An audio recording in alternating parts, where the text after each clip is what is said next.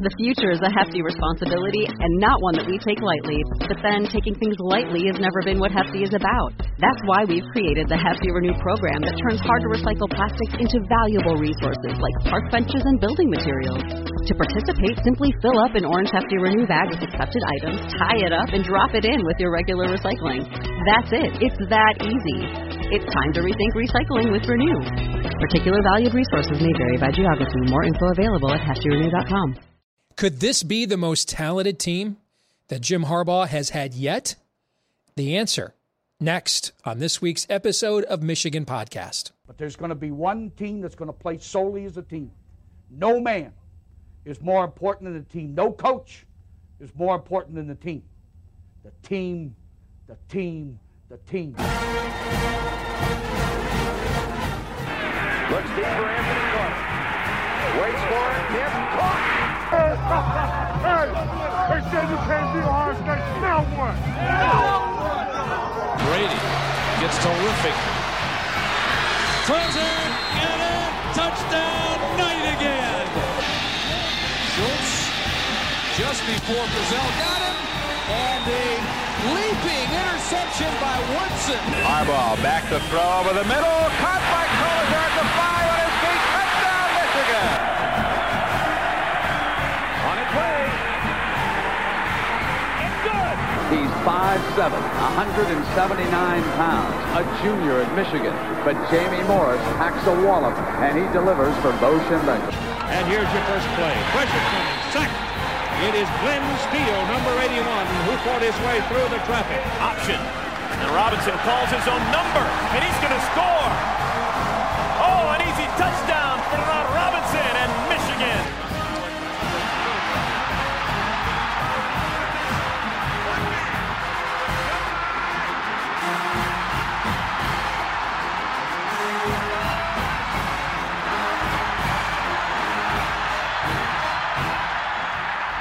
We're going to win the championship again because we're going to play as a team. And when we play as a team and the old season is over, you and I know it's going to be Michigan again. Michigan.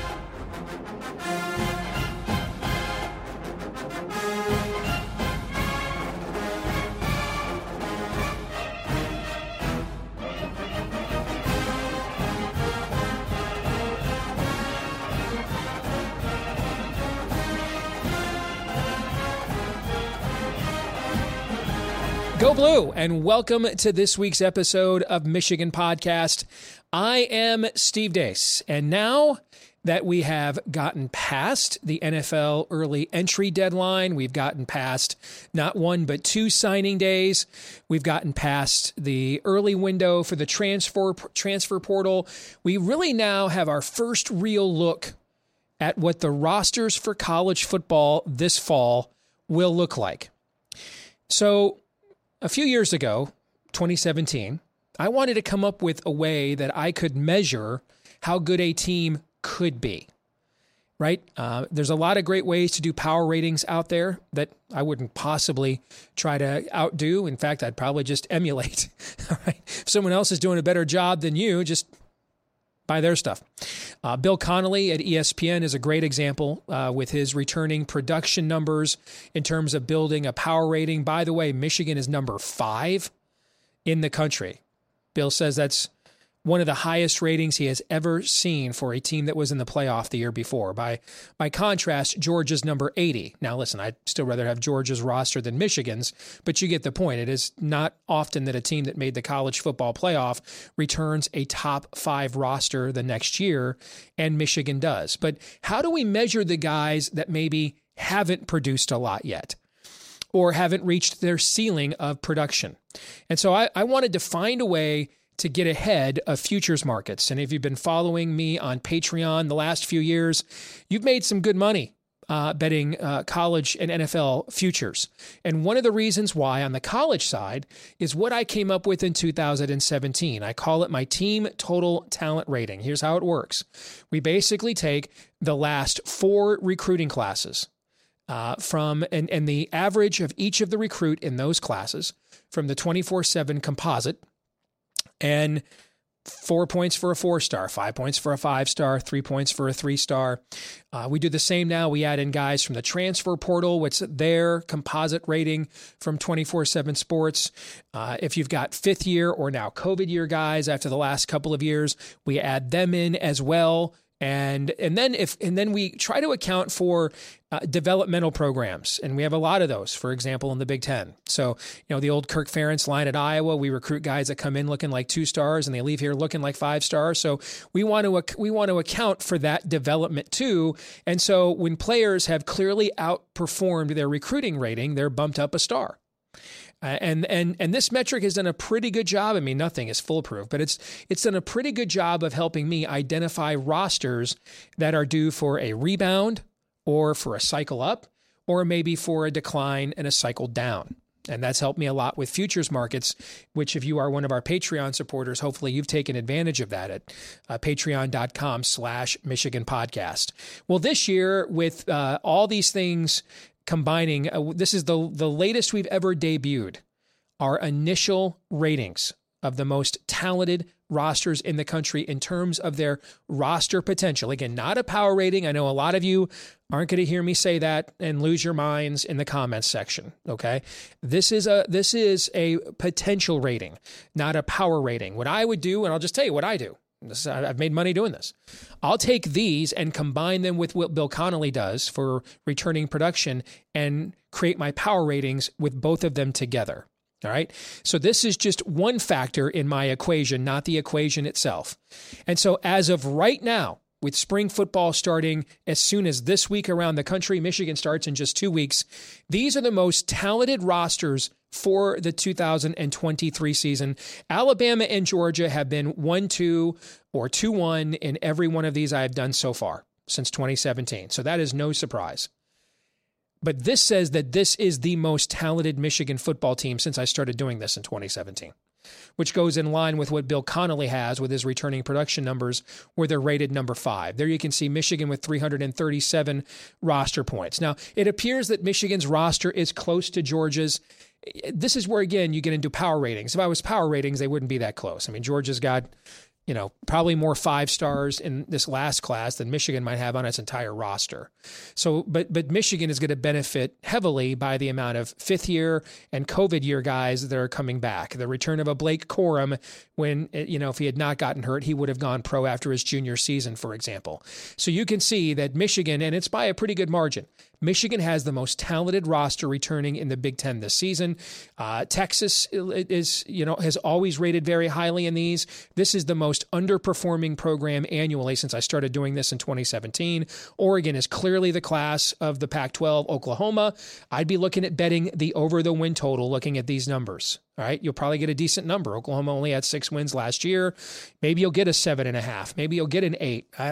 If we get a 7.5 or an 8, I'm going to tell you right now, Oklahoma over the win total will be one of my best bets when those come out later this spring. Ohio State is considered to be quote unquote down. That's still the 7th most talented roster in the sport. LSU and Notre Dame, you know, Brian Kelly's coached both of those teams. And then Penn State rounds out the top 10. And then you can see the rest of the top 20 and look at number 16, Colorado, with what they have done since Deion Sanders took over.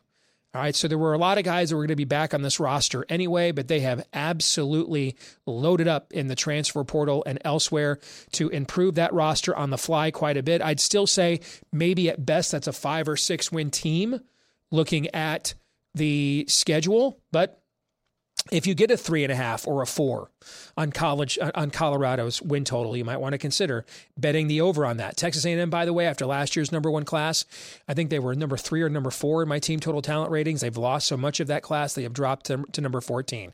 So these metrics say that the best teams in college football this year will likely come from this list. Now you got to factor in quarterback. Right? Like Miami and North Carolina are tied. Well, North Carolina may have the number one overall draft pick at quarterback. Miami doesn't. So that's where you get into power ratings now. You look at specific situations. Then we get into the season, injuries, things of that nature, how the schedule sets up.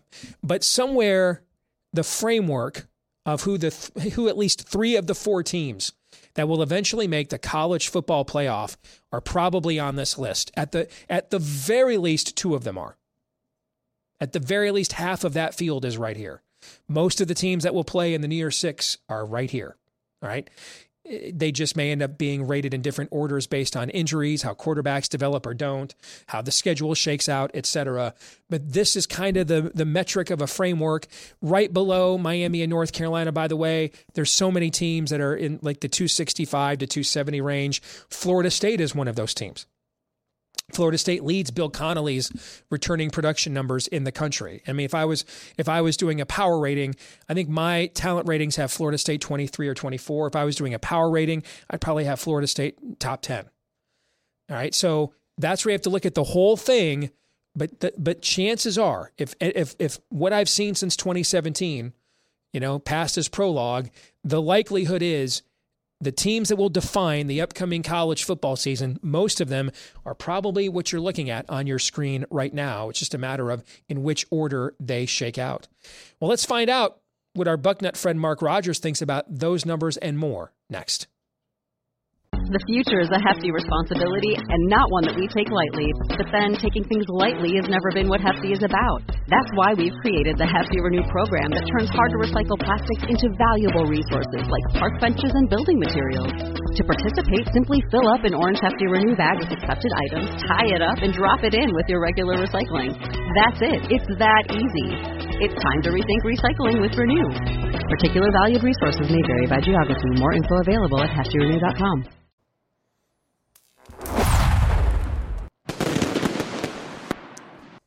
Well, let's find out what our good friend and relatively reasonable Bucknut, Mark Rogers, has to say about our debut for the first time of the 2023 team total talent ratings. And I just laid out for everybody again, as a reminder, these are not a power rating. All right. I actually put these potential ratings, I combined them with Bill Connelly's returning production ratings to create my own power ratings. That's actually what I do.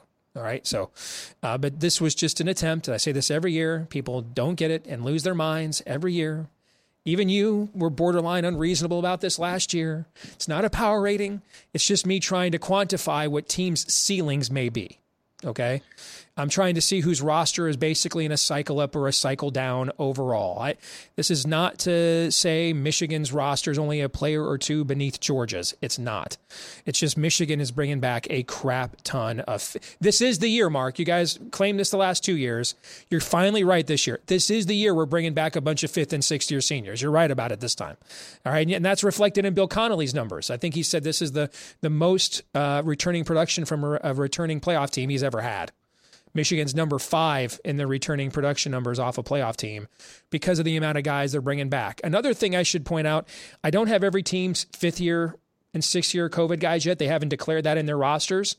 So when you look at the full gamut of teams, you'll see a little star next to them. And those are teams that I don't have 5th or COVID senior year team or senior year guys. I won't get that probably till the spring. And then one other little disclaimer I should throw out there before I bring you in is, and I forgot what it was. So maybe I'll remember in a minute. I'll let you go ahead and begin, Mark. Your thoughts. We'll throw the graphic back up there. This is the initial top 20 team total talent ratings. Oh, I just remembered looking at Michigan. Remember last year I said Michigan was 4 guys over the scholarship limit, and that's what gave them the points ahead of Ohio State. Remember? They never got rid of those guys. Michigan played with 4 guys over the scholarship limit the whole season. So one thing to think about here is I don't know in the NIL era what scholarship limits even mean, right? You can just have a guy be basically have, you know, an NIL thing to pay for his deal out off of scholarship. So, you know, that kind of throws in the 85 count thing kind of, you know, into flux. But that was the other thing I was going to mention. So now, Mark, we'll throw the graphic back up there. You may now pick away at what the numbers say. These are not my numbers. They're just the numbers that I counted. I didn't impose my will on these numbers at all. I just counted them up. Somebody did build this system, though, Steve. Did they not? Yes, it's called the 24/7 composite. Okay. Yeah. Also, just keep in mind how remarkably sensible I was when Ohio State was beating Michigan every year and they were ranked higher in your talent rankings every year. It was easy for me to be sensible then. Yes. It's becoming less and less easy for me. And may I say, I hope you become even more unsensible, therefore, of that. If your sensibility is tied to Michigan winning that game, I hope you become literally jihadic. But go ahead, brother.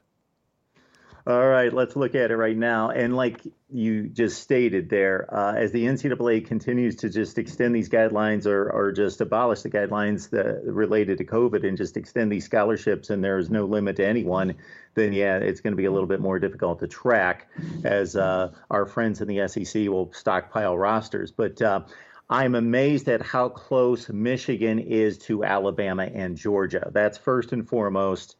I am just astounded right there, and then also astounded. All right, let me pause right there. We'll do these one at a time.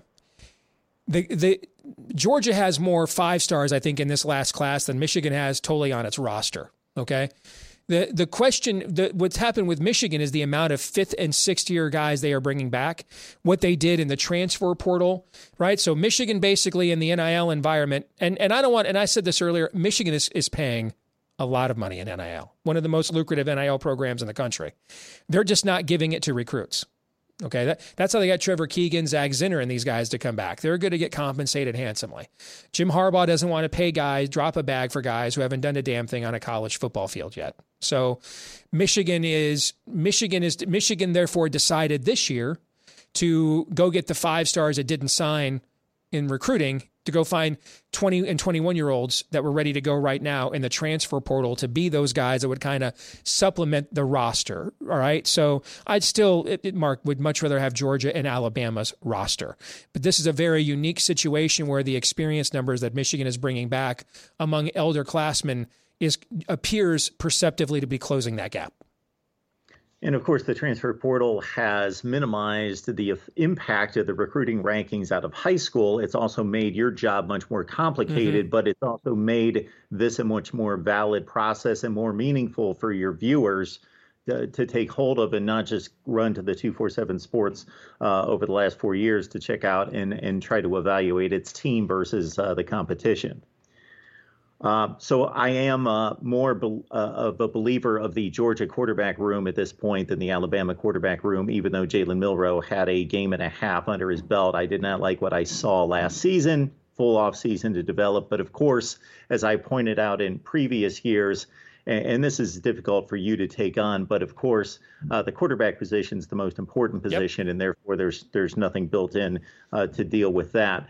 I'm astounded that Ohio State's lower than Oklahoma and Oregon. I will say that, of course, Ohio State, they have brought in relatively small classes, recruiting classes in recent years, so that may factor into it. That is the factor. You just named it right there. That's the factor right there, yeah. They've been very selective also in the transfer portal where Michigan, Florida State, and some other schools have gone out there and just brought in loads of talent. Ohio State has just kind of picked a few players during these two big transfer portal cycles, and they did have the number 3 class in terms of per player rating this past season. I find it somewhat amusing also, Steve, that LSU and Notre Dame are tied. The Brian Kelly teams, yeah, that is interesting. Especially since Brian Kelly said he kind of inferred on a number of occasions that he needed to go to LSU to find the kind of talent to win a national championship. That is interesting. It'll be fascinating to see a year from now whether they are tied or not. I suspect LSU will surpass Notre Dame, but we shall see. What else stands out to you about those numbers? Well, the two big Texas schools continue to underachieve, of course. Texas is 13-12 the last 2 years under Sark. And, of course, Texas A&M was a complete train wreck under Jimbo. And I've got to see something that's going to prove otherwise. Of course, Colorado. This is the only place you highlight the coach. The only what's not adding up for me, so waiting for the explanation here. So I looked at Colorado's recruiting classes. Largely a lot of these players not on the current roster, but I got to think some of them still are to some extent. So the recruiting rankings that made up this current roster rank between number 36 and 65. Then you bring in a 2023 class at Colorado that's number 29. The transfer rank is 5. The composite is 21. How does all that add up to number 16? I think, is it 16 or 17? Now, keep in mind, though, there's like 7 points or 10, 15 points of difference from where Colorado is to teams that are like in the 30s. All right. Once we get out of like the 280s, it's a lot like a college. It's a lot like the rankings. You know, there's a tier of teams that we all know are kind of the playoff contenders. Then there's maybe a tier right below that we think are kind of the near six teams or could win their conference. And then after that, in a given week in college football, you know, you and I can, when we do a weekly top 25, trying to figure out who teams 19 through 25 every week can be is a flip of a coin. Okay. That's kind of how this works out too, right? You can see the tiering, right? And so you can see once you get past teams that are in the 280s, and even the teams in the 280s there's a lot of deadlocking there. Once you get past that, brother, there's not much of a difference between the 17th roster and the 48th roster. There just isn't. We're talking a player or two there. So I would not worry or fixate so much on where Colorado is at specifically, just that they're there anywhere generally, if you know what I'm trying to say. That it clearly shows he has, on the fly, upgraded this roster tremendously. Now, they were primordial ooze, okay? They were primordial ooze before he arrived. So what is a significant upgrade? I'm Cro-Magnon? Neanderthal. I mean, fully developed Homo sapien. I don't know. You know, I mean, that's why we're going to play the games. Okay. But here, so if I were betting this, and that's the primary reason I do this, to help me win futures markets. If I had a 3 for Colorado's season win total, I'd hammer the over. If I had like a 7.5 or an 8 for Oklahoma's preseason win total, I'd hammer the over. If I had a 9 for Oklahoma, wouldn't bet it. If I had a 4 or 4.5 for Colorado, looking at the schedule, I think the first two games, aren't they TCU and Nebraska, I think? Okay. Wouldn't bet them. You know, that's what you're looking for, inefficiencies in the market to play futures. And if you have followed me on my Patreon page the last few years, my game picks have been up and down over the last few years, but my futures picks have been very good. And so that's what you're looking for, is inefficiencies in the market. So what I would be doing with this right now, it's what I do. So I'll just tell you guys in the audience what you should do with them. It's what I made them for. Star teams that either seem to be way higher or way lower than your perception. Because your perception is more than likely where the market is going to be when the markets debut, right? And it doesn't always work. My numbers had Stanford way higher than the perception of the market. That was one of the few. I only lost 2 win totals out of 10 bets last year, and Stanford was one of them. Okay, but there were 3 or 4 other places where my numbers found inefficiencies, and they were right. Okay. And so that's what you're looking for. And so Colorado's a team, you put a little star around them and say, okay, when those win total markets come out in May, I want to run and find out where theirs is right away to see if it's too low, like a 3 or 3.5, or if it's, I'd leave it alone, like a 4.5 or a 5. That's what you should be doing with this right now. Along those same lines, folks, 65 Power 5 teams. Guess how many? I'll release the number here in a minute after we have more discussion. I'll let everybody think about this for a few minutes. How many of those teams between 2021 and 2022 either increased their win total by at least 3 or it decreased by at least 3? That's what I consider a significant drop-off or increase in wins. 6-6 to 9-3, for example, out of 65 in the Power 5, in a sport where we generally perceive it to stay the same from year to year. It surprised me. All right. That's about all I had from the top 25. I really dug into the Big Ten as well. What'd you think about the Big Ten numbers? So what I got on the Big Ten, first of all, there's an obvious disparity, just like there is in actuality on the field, between the top 3 and everybody else. Mm-hmm. That's where you see the gap. That's where you would expect to see the gap.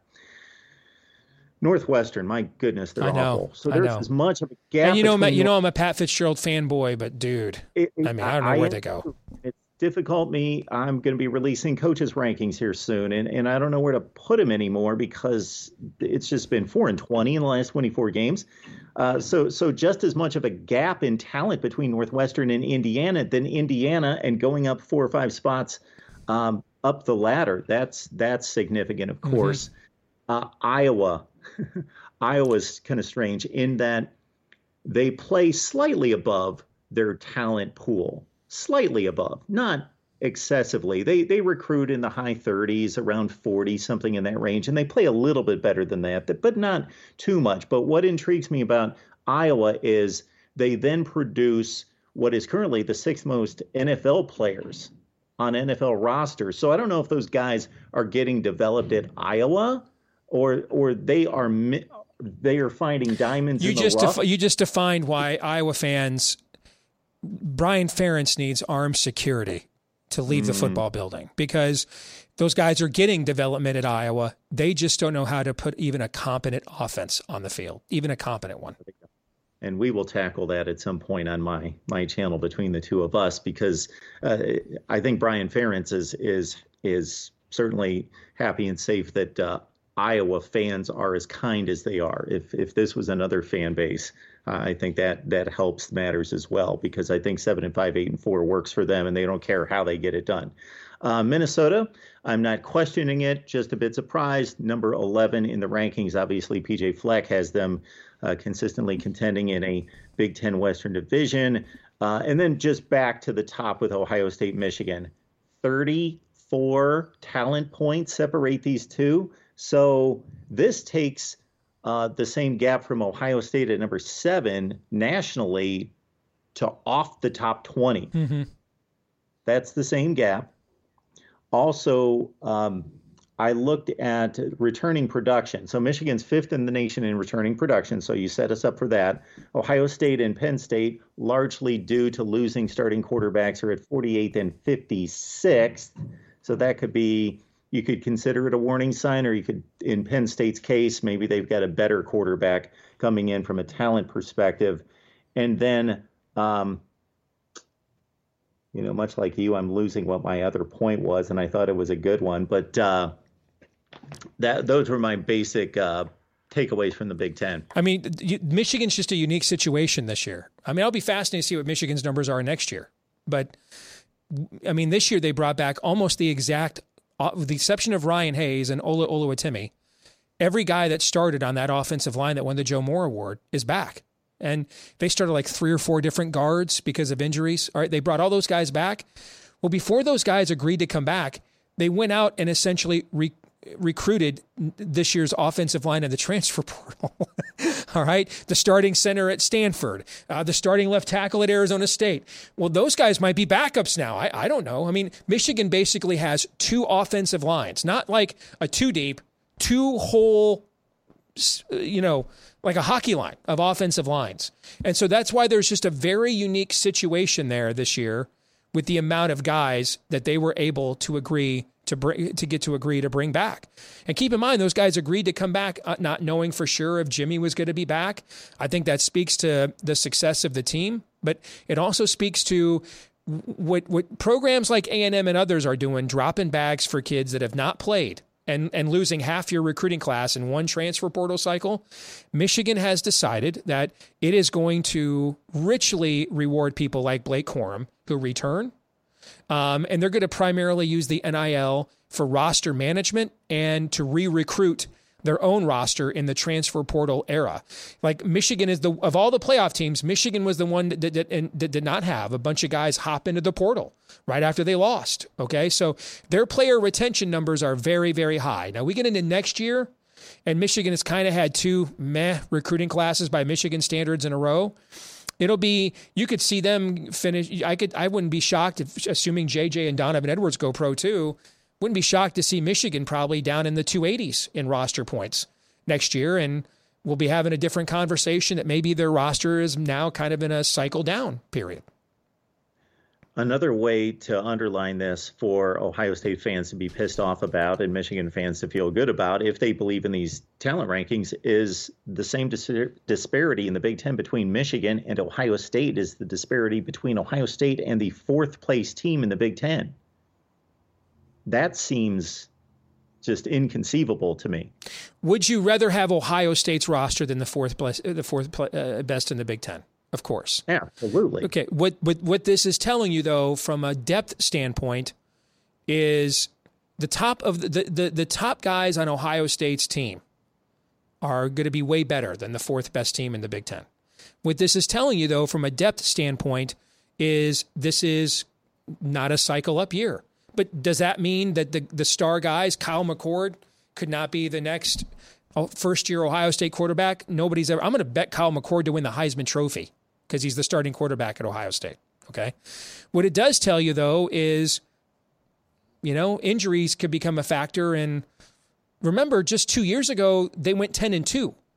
You know, I mean, so I think the numbers aren't that crazy at all if you actually look at it in the context of what is actually transpired on the field. Well, only about 10% of me says that they're crazy. So that's not all coming from they're just crazy. I'm just highlighting the flip that has occurred in the last couple of years, apparently. The flip. We've seen the flip on the field, so that's reality. Right, yeah. Now, is it a permanent thing? That's where we get into recruiting in Michigan. Where Michigan's position has done great with using NIL to retain players, to get guys to not go to the NFL. It's been as successful as any program in the country where that is concerned. But to not use it as a recruiting inducement has led to consecutive kind of recruiting. Well, no, really, it's just this class. I mean, last year in the Darius Clemens class, Derek Moore class, that was still considered a really good class. This is a Wisconsin-level class that Michigan just brought in, and it's because of NIL more than anything else. So, Steve, for my understanding and everybody else's out there, and I know you're not going to be able to pull the metrics out of your rear end, but in regards to Ohio State and Michigan, after Ohio State just brought in the fifth-rated recruiting class and Michigan, number 18, I believe, what if those were dead even? Let's say they brought in the exact same class or there was no recruiting class. What do you think that would do to those numbers? Because, again, I'm just outlining how stark the contrast or the disparity between the 2 point totals considering Ohio State's class, most recent class versus Michigan's. You would just simply look at you'd go to the 24/7 composite and look at the difference in point score between Ohio State's class and Michigan's, and then take that difference away or add it on to Michigan, and that's what it would be. So what I'm basically saying is that if Michigan had recruited the way that it should have, coming off of back-to-back playoff appearances, if it had gone from that 8-12 recruiter that Clemson originally was to a top four recruiter after it made back-to-back playoffs, if it had made that jump, Michigan's class would be rivaling Alabama's for the most roster, for the most talented one in the country. That's what we'd be saying. And based on the results you've seen on the field for the last 2 years, does that sound nuts? I could see why maybe last year it sounded nuts. Hey, one time it's an outlier. After the results we've seen the last 2 years, I don't understand how it sounds nuts at all. I guess I still have that memory of watching Ohio State play Georgia and still believing that at their best, they're the second best team in the country, or that 22. I don't agree. I don't disagree with you, but a lot of those, the guy who played maybe the best game any Ohio State quarterback has ever played in the history of the program, he ain't there. He's gone. You know, I mean, there's a lot of the guys that played in that game that aren't going to be there. Now I would also, though, put a circle around Ohio State. I'd be curious what their win total is. Like if it's 11, I'd absolutely bet the under. If it's like 10, I'd probably bet the over, because I think there's that kind of fluctuation with where I think in my preseason ratings, I'm going to have Penn State, Ohio State, and Michigan probably all in the top five. No lower than all in the top six. So we're really talking about, and I don't have a clue what happens if like Michigan goes to Penn State and loses, and Ohio State comes to Michigan and loses, and Penn State goes to Ohio State and loses, and they're all 11-1. I think that could happen. I might actually just predict that for fun because I think it's possible. I don't have a clue what the tiebreakers are. Okay. But my numbers show that kind of a season is very possible. And then you start looking at now I've got a lot more confidence that Kyle McCord will live up to that hype than Drew Allar. We've not really seen them in the James Franklin era develop that kind of a quarterback presence. They kind of lucked into Trace McSorley, who way outplayed his recruiting rating, right? But if Drew Allar is ready to play up to his recruiting rating, I think all three of those teams being on that final screen, that last Sunday of the college football season in December, when they name the playoffs, I think they could all be there, don't you? It's just a matter of what numbers they are on that final, you know, that final screen with like the top six, the four that make it, and the two that are the next two. I think all three of those programs could be in that top six. Hell, they were in 2016. All three of those teams were in that top six in 2016, Mark. Absolutely. In Penn State, the bulk of their roster, the quality of its roster, were freshmen and sophomores this past year. It's just all up to James Franklin to be able to put it all together when it counts. All right, good stuff, brother. Appreciate you as always. Thanks for joining us. Thanks, Steve. All right, that'll do it for this week's episode with Mark Rogers. We'll come back. We'll have our Twitter poll results. We will get into your feedback of the week and more to wrap it up next. The future is a hefty responsibility and not one that we take lightly. But then taking things lightly has never been what Hefty is about. That's why we've created the Hefty Renew program that turns hard to recycle plastics into valuable resources like park benches and building materials. To participate, simply fill up an orange Hefty Renew bag with accepted items, tie it up, and drop it in with your regular recycling. That's it. It's that easy. It's time to rethink recycling with Renew. Particular valued resources may vary by geography. More info available at heftyrenew.com. This week's Twitter poll results, we asked you, do you believe Jadyn Davis, the prized five-star quarterback recruit from the class of 2024, do you believe after numerous delays in committing, he will finally sign a letter of intent to play football at Michigan? And the majority of you do not. 53% said no. That's how I would vote. I'd probably still vote no, even if he committed. 47% said yes. I want to be wrong, but what we're seeing right now is, barring a legacy level of relationship, you're just not getting top 100 recruits without dropping the preemptive NIL bag. And Michigan doesn't want to do that. Harbaugh doesn't want to do that. I don't think he wants to get into a situation where guys who haven't produced anything get paid a lot more money than the guys on the team that have. So if you look at what Michigan's done with existing players on the roster, it's one of the most prolific NIL programs in the country, actually. How do you think they got Zak Zinter and Trevor Keegan and all these guys to come back? Yeah, they love Michigan, but now they're going to make maybe more money than they would have made next year in the NFL, or at least it's competitive. All right, so in terms of taking care of current players, Michigan's doing pretty okay.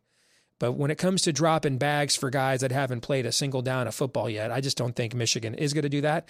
I don't think Jim Harbaugh wants to do that. And until we see something different, we've seen two classes now where it's been very difficult to get top 100 kids without a personal stake relationship, legacy of that program. It's hard to get those guys if you're not dropping a bag before they sign the LOI. So we shall see. Hopefully all of us that voted no will turn out to be wrong here next December. Let's get to this week's feedback of the week. Comes from Brian Salo, who says it would be a massive blow to not get Jadyn Davis after already missing out on Dante Moore and C.J. Carr, who were in our own backyard. I wonder about C.J. Carr, by the way. And I agree. I mean, it would be a massive blow. There's other guys out there in Michigan could still get that are very good quarterback prospects. But I keep an eye on the C.J. Carr thing. Now you have Tommy Rees, the OC at Notre Dame, moving on to Alabama. That was his guy. That's what the transfer portal is there for quarterbacks. So that might be something to watch moving forward. But Dante Moore is a great example too. You bet. I mean, Michigan offered him in the 8th grade and wasn't able to close the deal with him. So hopefully, again, we'll be proven wrong about Jadyn Davis, but you're going to have to prove me wrong, unfortunately. I've got a lot of great optimism about this upcoming season. Not the most optimism about that recruitment, but that's why we play the games. That'll do it for this week's episode of Michigan Podcast. Don't forget you can like, rate, subscribe, share, follow, 5-star review, however you watch, whether it's right here on YouTube or however you listen, like on iTunes or elsewhere. It would be great, please, if you'd help us to find more Michigan fans just like you. And we thank all of you for tuning in. You can also follow us on Twitter in between episodes at Michigan Podcast as well. No episode of Michigan Podcast next week. So we will see you again in 2 weeks here. And we'll probably have a clearer picture of whether Michigan basketball is truly on the bubble for the NCAA tournament or not by the time we see each other again. Until then, I'm Steve Dace. Go Blue.